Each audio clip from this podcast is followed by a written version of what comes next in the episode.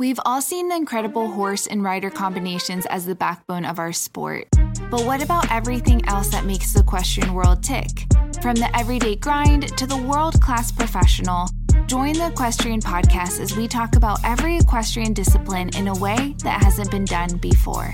Now, here's your host, rider, trainer, and influencer behind my equestrian style, Bethany Lee. Hey fam, welcome to the Equestrian Podcast. I'm your host, Bethany Lee, and this is episode 21.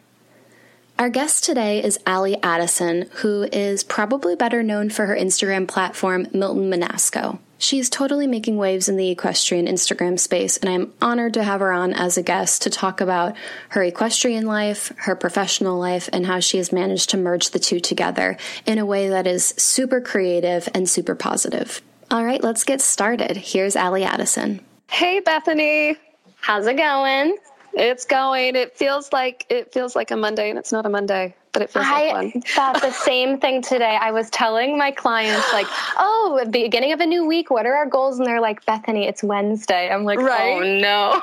oh, we're so turned around. oh gosh. Awesome. Well, I'm so happy you are on the podcast today. Oh, um, thank you. I feel like everyone is all about Milton Menasco right now. And so I am so pumped to have you on to hear a little bit more about your story. Yeah. Um, so yeah, let's get right to it. Tell me a little bit about your riding history and kind of where uh, how it led to where you are today and what you're doing. Totally. Okay. So, like you said, my name is Alli. It's not Milton. And I have to have to like begin with that because so many people assume that's my name and it, it, am I a man? Am I a woman? And I am a woman and my name is Alli and I live in California. and I have, I guess we'll start at the beginning and start talking about horses. And I've been riding as long as I can remember. I am the daughter of two horse people. And so I was kind of born into it. To this day, my parents were in their late 60s. We all still ride horses together. So it was definitely a family affair. I was born in California, still live here, actually still live on the same ranch that I grew up on. So I come from a very like cowboy western background. I like to joke when I tell my story that I was the black sheep. And at the age of about eight, I came to my parents and I said, You know, I really like riding and I love my pony and I like going to the rodeos, but I'd really like to try riding in an English saddle. And they're like, hmm, okay, well, we'll give it a go. uh-huh. And it never, it never stopped. Like to this day, I still, I'm multidisciplined, I guess you could say, but my sure. preference will always be the hunter jumper world. And it's just, I'm, I feel at home yeah in that world and in that arena and in that discipline so yeah horses have always been a part of my life um, it was an inherited trait and i've I've pretty much done it all. Like I I was the rodeo kid, the pony club kid, the 3-day eventing kid. I went back to rodeo. I went back to team roping because when I was a teenager, that's what all the boys were doing. So I thought, okay, well, I'll go where the boys go. And sure. then I like in college, I was exercising horses for like a cutting and reining trainer. I have played polo, I've played polocrosse. I've done so much stuff. I mean, there's still many disciplines that I have not tried, and I would love to someday. When I graduated from college, I went to school out here in California and got my undergrad in business marketing, and immediately turned back around and went back to school to get my graduate degree in business marketing. Wow. And I started working for an industry that I really enjoyed. Um, I was a marketing director for eight years for a consumer products industry or consumer products company, and I poured like my heart and soul into that. And I really liked it. I learned a lot. I traveled all over the place, learned a lot about business, a lot about marketing. But like I said, I poured my heart and soul into an industry that um, it wasn't really something that I truly loved. And so during that whole course that I was working for eight years in this in this industry, I maybe rode horses like five times a year. Wow. I, don't know. Like it just I think that happens to a lot of people out of college. Um, you know, they they find a job and, and a career and it consumes them in a way and sure. your personal passion kind of goes out the window And that's sad. Yeah. I mean, it is. And I, looking back on that time, I don't know how I could have fit in horses. But um, I, the catalyst for me was well, I got married in college, and then we had a great long marriage with no kids. And then we decided to start a family. And when I started a family, I was like, you know what? I hate my job. Yeah. and I'm tired of traveling, and I'm not going to keep traveling like this when I have a kid. And so I quit and I went to work for myself doing marketing consulting. And um, that offered me a lot of flexibility. And I was able to bring horses and horseback riding into my life again. So it's a juggle, a big juggling act. I own multiple businesses and have two kids that are seven and five. And then I have this 39 year old man child. and are you married? You're, I you am. married? Mm-hmm. You are. Yeah, So you know what it's like? They're they're children. Oh yeah, hundred percent. Yeah, I- that's why it- I'm always like, I don't need to have kids. I have you. Not yet. You have him. yeah, he was my firstborn. Um, Yep, Yeah. So I I somehow I t- I committed myself. Let's just put it that way. When I had my first baby, and then you know, like a couple months after I had him, I'm like, you know what?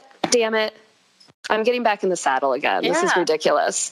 And so, fast forward all these years, I still ride today. Like I said, I ride in multiple disciplines. I come home to the ranch and I hop on my quarter horse mare, who's just like this fancy ranch horse, and Nice. and we like work cattle and everything. And then I have um, my jumper. And he is at the barn that I ride in or ride at in San Luis Obispo, California. And um, I try to ride like three to four days a week. And I think that's a pretty mm, normal uh, amount of riding for a lot of working adults and, Yep. and parents. So, yeah, like I said, it's a juggling act, but I try my darn hardest. Wow. Um, yeah. And so now, back to what I do. Like I said, I quit my job and became a marketing consultant. And um, that offers me flexibility with the different industries that I work in. And um, it also allows me to work in the equestrian industry and with equestrian brands. And obviously, I've like dived into the world of Instagram and meeting all these wonderful people and horse people. And that also definitely keeps me in the game of horses. I've, I've found a way to make it a part of my daily life, even if I'm not on horseback. Yeah. Life's just so much better that way, isn't it? Like Mhm, it is. that that is how it was for me when I was not doing something horse related right after college and Mhm. like days were just like longer and boring and you know it just there's was no nothing fun or nothing to look forward to in my day No. and it's yeah even if i'm in the office working on stuff even like because it's horse related it's Yeah. so much more fun yeah no it, it it, um i there was an article that came a, across on i think it was on noellefloyd.com and it was about how to keep horses in your life even if you're not riding and mm-hmm. it's it's finding these little niches and and ways like even going through and, and attending a horse show as a spectator or flipping through magazines equestrian based magazines and just finding that connection somehow because it's not Sure. always doable for a working adult. But like I said, I'm trying. Yeah, definitely. so, so tell me how Milton Menasco actually started. Like, what, what, Okay. what came, like, kind of like came into your brain to make you see this kind of idea of putting Milton Uh-huh. Menasco together? And it is an evolving idea. Honestly, like my husband hears all like all the craziness that floats Oh, around yeah. my mind, and he's like, "Holy moly, girl! Just keep it Reel straight. it in. Write it down. Yeah, reel it in. Beautiful thoughts, but reel it in." Uh-huh. So, um, again, like I said, the catalyst for me getting back into horses on horseback, number one was having a kid, quitting my job, and realizing that I needed my own personal passion again. Sure. So, also during that time, when I started riding again, um, I'm a really creative person. Like I said, my degrees are in marketing. I've always loved the creative aspect of marketing. And so, I've always been very drawn to art and visual arts. And um, I'm very much like I'll go into a room or I'll go and look into a brand's portfolio and I just start like picking it apart and reorganizing everything and making sure that visually it looks really, really spot on. Mm-hmm. So during that time, like Instagram was just. It was just starting to take off. And yeah. i wanted to collect like a series of things that um, visually inspired me. Mm-hmm. and i wanted them to be horse based i'm like oh well okay. I'm sitting here with my baby and it's late at night and i'm going to just kind of create my own little page and everything's going to be really horse related and i also wanted to shed some light on my great grand uncle who was milton and he was a famous commission artist that he hailed from California, but he lived out his days in Kentucky.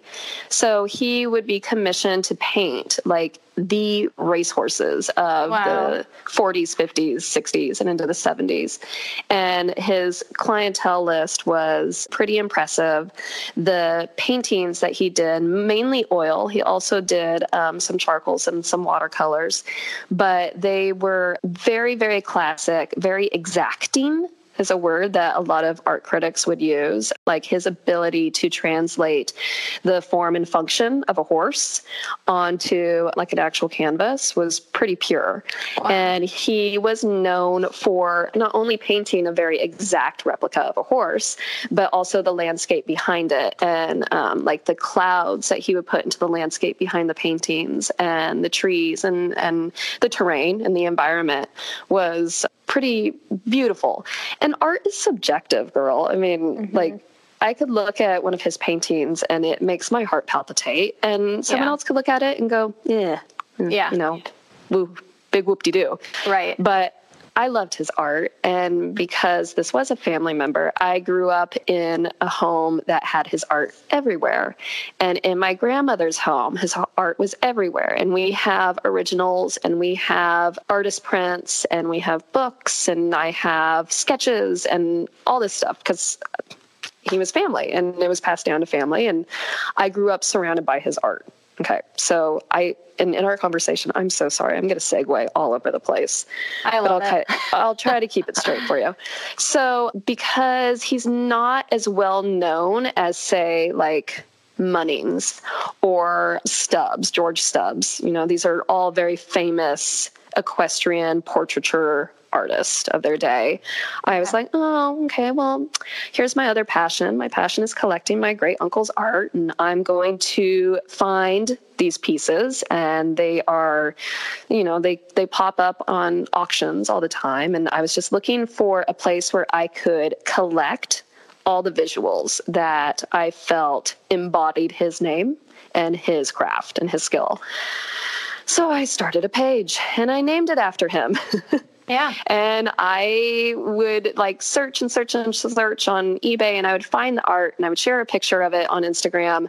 And then I would typically buy it also myself nice. because there's only so much that was handed down through the family. Mm-hmm. And because he was a commission artist, he, he made this art for other people. And, you know, when you think back about this timeline, decades have passed. And so younger family members, they might not want the art anymore and they're going to mm-hmm. sell it. They're going to put it up for auction. Sure. So I'm constantly looking for his art. And my husband told me when we built our house and I started decorating, and my mom gifted me a bunch of pieces. And he's like, I think our house is becoming a little horsey. I'm all, well, there's nothing wrong with that. He says, Alli, there's literally classic equestrian art on every single wall. And I'm like, yeah, I'm I'm fine with that. I'm totally cool with it. So I'm running out of wall space. Mm. But Instagram allowed me the ability at that point to like catalog the work and then it kind of snowballed from there and I started doing more inspirational things and then it snowballed from there and I, I'm like I said I'm a marketing person a creative person and I do a lot of my own art And so I started putting up some of my own pieces on there, and which are not classic or exacting right. yeah. or like true to form and function of the animal. But it it's it did snowball into like this modern representation of like equestrian culture i guess you can say. Yeah. So wow. That's amazing Hey guys, interrupting you really quick to remind you my favorite time of the year, Black Friday, is fast approaching. Each year, I come out with a free online holiday lookbook that goes over all of the big deals in the equestrian industry as well as staying up to date on the fashion trends. So head over to myequestrianstyle.com slash lookbook to sign up for early access so that as soon as the lookbook comes out, you'll be the first to know. All right, that wasn't so bad, was it? Let's get back to the episode. So, what is your current mission of Milton Menasco? Well, it's um hmm, okay. Uh, there has been like a new evolution where, okay. and I think Instagram is really unique in that it is like first and foremost, it's an advertising tool. It's a marketing sure. tool, and it's a totally. behemoth. Oh, that thing is a behemoth marketing tool. So we live in such a, a unique time where we could actually market something and build a brand before we even have a product to sell. Mm. If that makes sense. Yeah.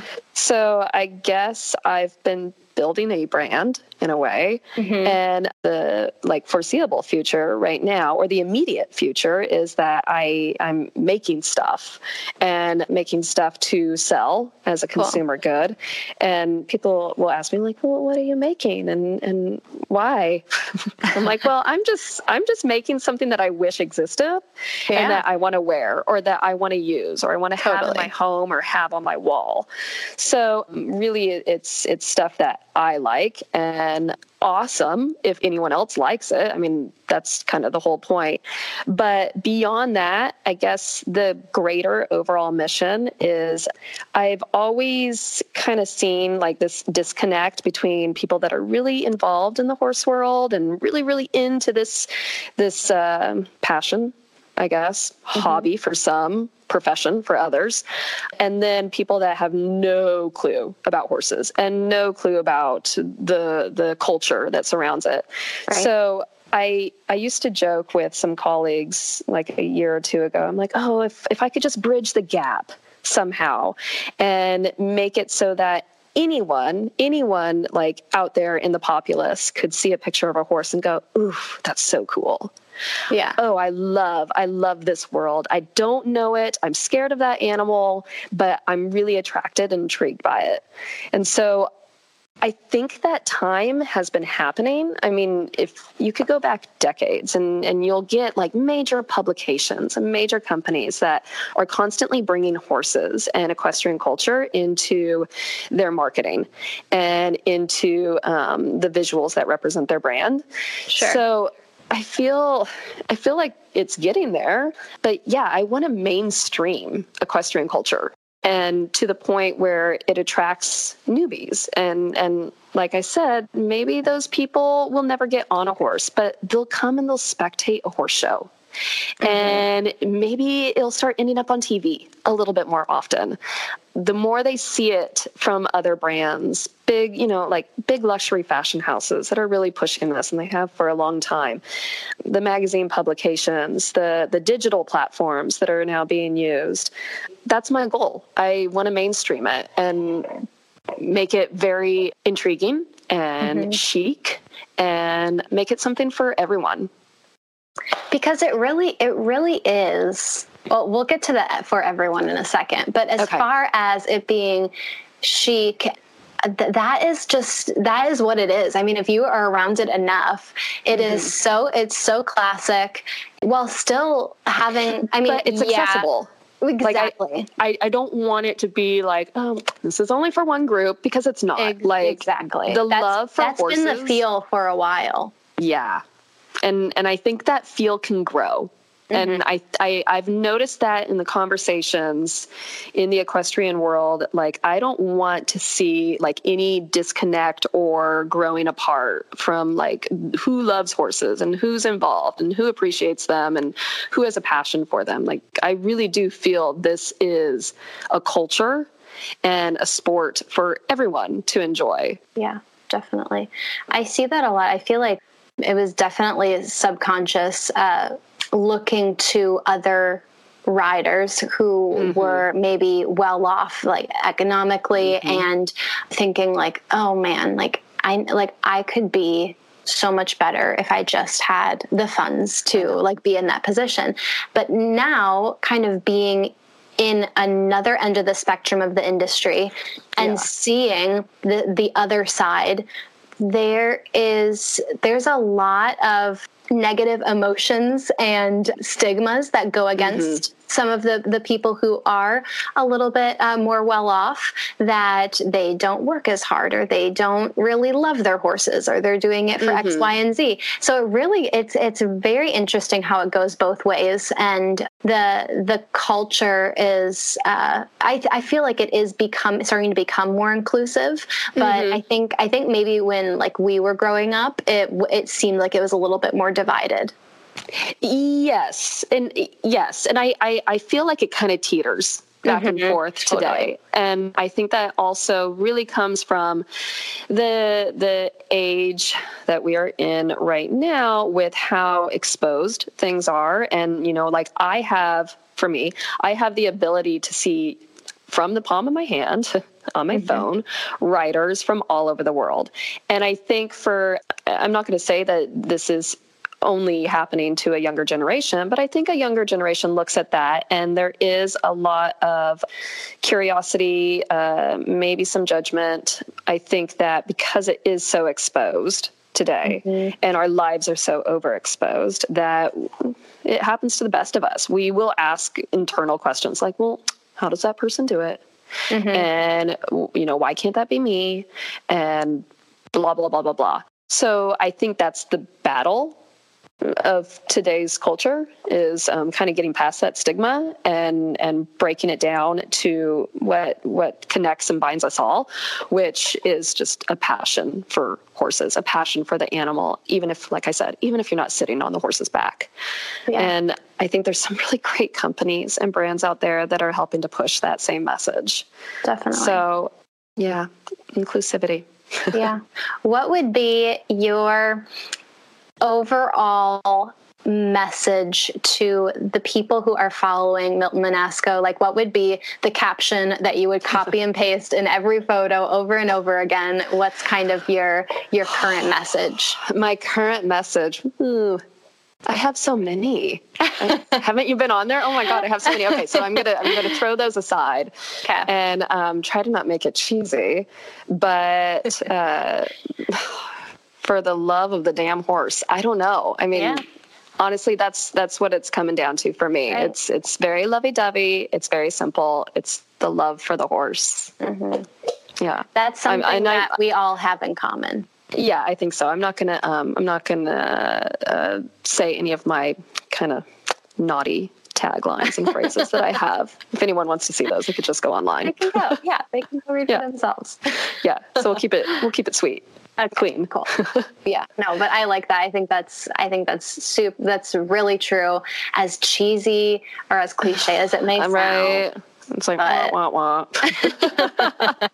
I love it. I love it. So you would say, I mean, I always try to use these conversations in the equestrian podcast to kind of uncover little nooks and crannies of the industry that aren't normally talked about or yeah. um, people don't know a lot about. What would you say that you are? Um, I know we kind of covered this, but final kind of last impression about what you would want when people come on to Milton Menasco? What would you want them to kind of like get out of it? Yeah. Okay. Okay. So I like for me and the. Uh, brand, I guess, that I've created in the form yeah. of Milton Menasco, you'll see that I don't really show pictures of my face. Yeah. Um, I don't really show pictures of me, which is probably why a lot of people think that I'm a dude. Sure. Um, I am a very private person. And what I want people to feel when they come on there, I don't want them to see all of me and get focused on me. I want them to see beautiful art. Like I said, art is subjective. Maybe they don't think it's beautiful. Maybe they don't think it's cool. But I want them to be inspired. Like yeah. I don't want I don't want anyone having to have any internal battle with themselves like mm, well, this is where she lives and this is what sure. she does and this is what she has and blah blah blah like everything that i try to convey on there i just want it to be really positive and really uplifting i don't want anyone to visit the profile that i've created and walk away thinking poorly of mm-hmm. themselves I just want them to be inspired and I want that passion for horses to grow from that inspiration. Yeah, I love that. I feel like that is so important and that's something that can sometimes be a little bit more on the rare side with this app. So I really appreciate that you have kind of made that part of your goal with with mm-hmm. your space um, that people really feel like um, they can stay positive and not have to feel like they're comparing themselves to anyone else. Exactly. It's just it's positivity. I want there to be an element of fun. Mm-hmm. I want there to always be an element of of what I feel is beautiful and I also love the um, the ability to showcase others yeah. in my space. You know, I'll, I'll, throw I'll throw up photography and art from other people. I'll throw up styling from other people. Anything that I come across, I'm like, that is awesome. Right. Yeah. Therefore, yeah. here I go with it. Mm-hmm. So that's what I want them to feel. I want them to leave seeing what I've created and feel better. Definitely. Yeah. Yeah and you are doing such a good job at it and you just keep killing it. oh, thank you. I um, appreciate um, it. Well, Alli, thank you so much for being on the Equestrian podcast today. And um, hope we get to continue to work together and do fun stuff. I went yeah. in on your fun little projects happening that you're not telling anyone about yet. oh, well, I'm giving like little, little tidbits and little, okay. like, if you look closely in the pictures, you might see something. Okay. All right. Well, I will for sure be on the lookout. But Perfect. until then, yeah, keep, keep doing you. And I wish you all the best. Thank you. I appreciate it, Bethany. What did you think of today's episode? Head over to anywhere where you listen to the Equestrian Podcast and please rate and review and tell me what you thought. I would love to hear your thoughts because I'm curious, and it helps people like you find the Equestrian Podcast. It also allows us to find some amazing guests for you to listen to. So, win win for everyone. Well, that is about all the time we have for today, but make sure you're following us over on Instagram at Equestrian Podcast so that you stay up to date on any news for the podcast. So until next time, I'm Bethany Lee. This is the Equestrian Podcast. Now get out there and enjoy the ride.